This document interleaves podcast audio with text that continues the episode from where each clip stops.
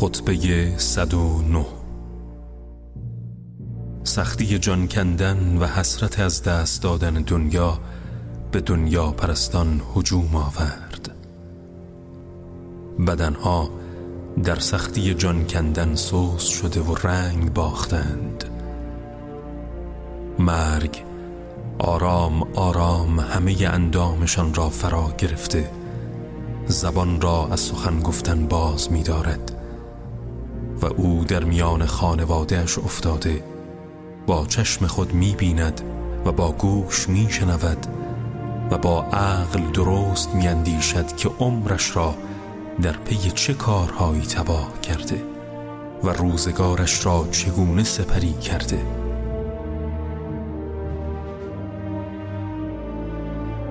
به یاد ثروتهایی که جمع کرده میافتد همان ثروتهایی که در جمع آوریان ها چشم بر هم گذاشته و از حلال و حرام و شبهناک گرد آورده و اکنون گناه جمع آوریان همه بر دوش اوست که انگام جدایی از آنها فرا رسیده و برای وارثان باقی مانده است تا از آن بهرمند گردند و روزگار خود را گذرانند.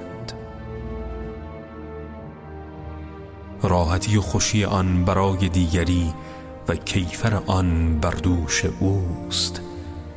و او در گرو این اموال است که دست خود را از پشیمانی می گزد به خاطر واقعیت هایی که هنگام مرگ مشاهده کرده است.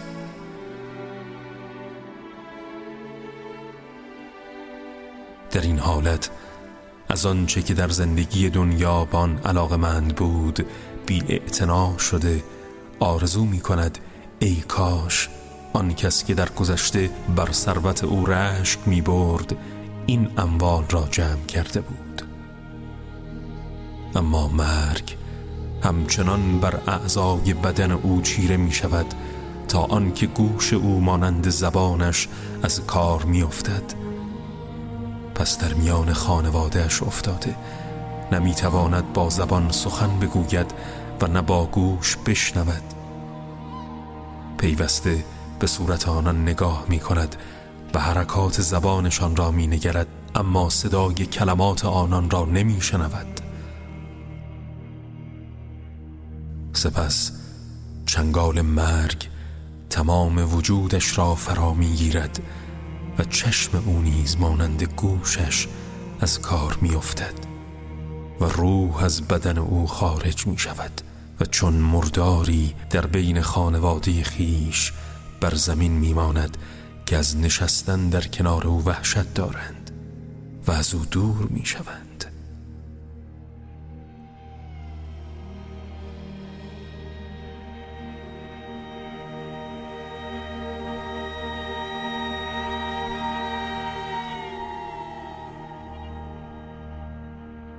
نه سوگواران را یاری می کند و نه ای را پاسخ می دهد سپس او را به سوی منزلگاهش در درون زمین می‌برند و به دست عملش می سپارند و برای همیشه از دیدارش چشم می پوشند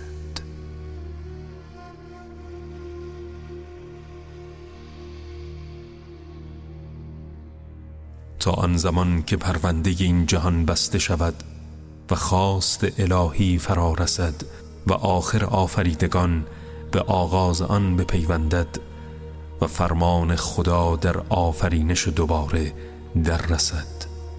آنگاه آسمان را به حرکت آورد و از هم بشکافد و زمین را به شدت بلرزاند و تکان سخت دهد که کوها از جا کنده شده و در برابر هیبت و جلال پروردگاری بر یکدیگر کوبیده و متلاشی شده و با خاک یکسان گردد.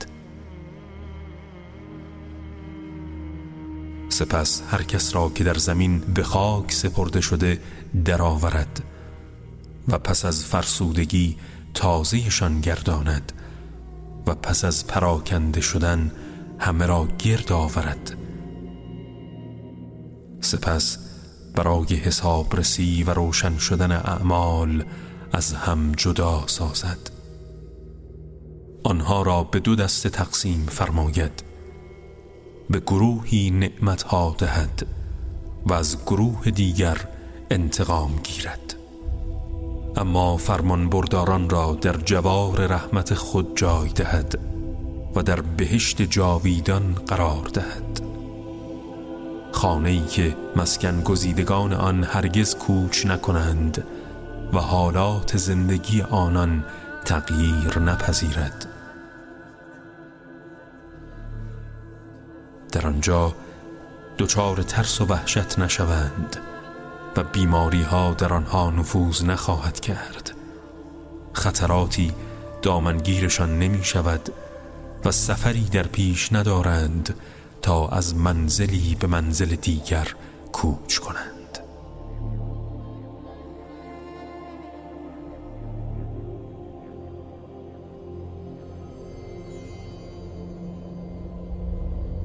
و اما گناهکاران را در بدترین منزلگاه درآورد و دست و پای آنها را با غل و زنجیر به گردنشان درآویزد چنان که سرهایشان به پاها نزدیک گردد. جامعه های آتشین بر بدنشان پوشاند و در عذابی که حرارت آتشان بسیار شدید و بر روی آنها بسته و صدای شعله ها است قرار دهد.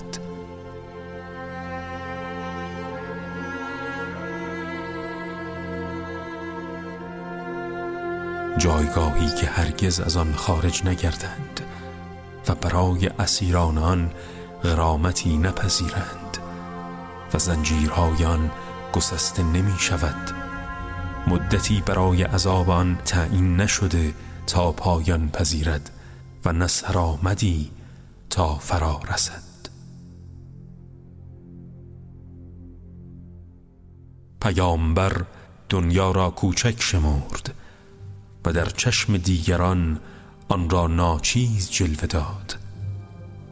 آن را خار می شمرد و در نزد دیگران خار و بی مقدار معرفی فرمود و می‌دانست که خداوند برای احترام به ارزش او دنیا را از او دور ساخت و آن را برای ناچیز بودنش به دیگران بخشید.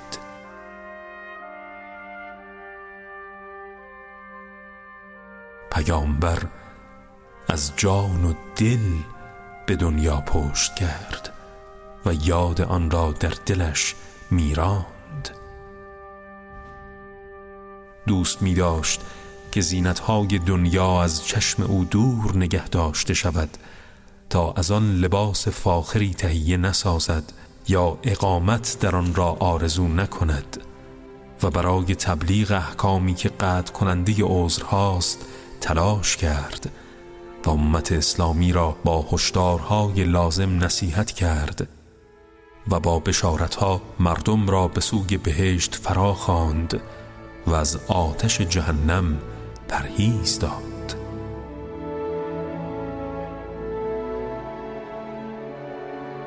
ما از درخت سرسبز رسالتیم و از جایگاه رسالت و محل آمد و شد فرشتگان برخواستیم ما معدنهای دانش و چشم سارهای حکمت الهی هستیم. یاران و دوستان ما در انتظار رحمت پروردگارند و دشمنان و کین توزان ما در انتظار کیفر و لعنت خداوند به سر می‌برند.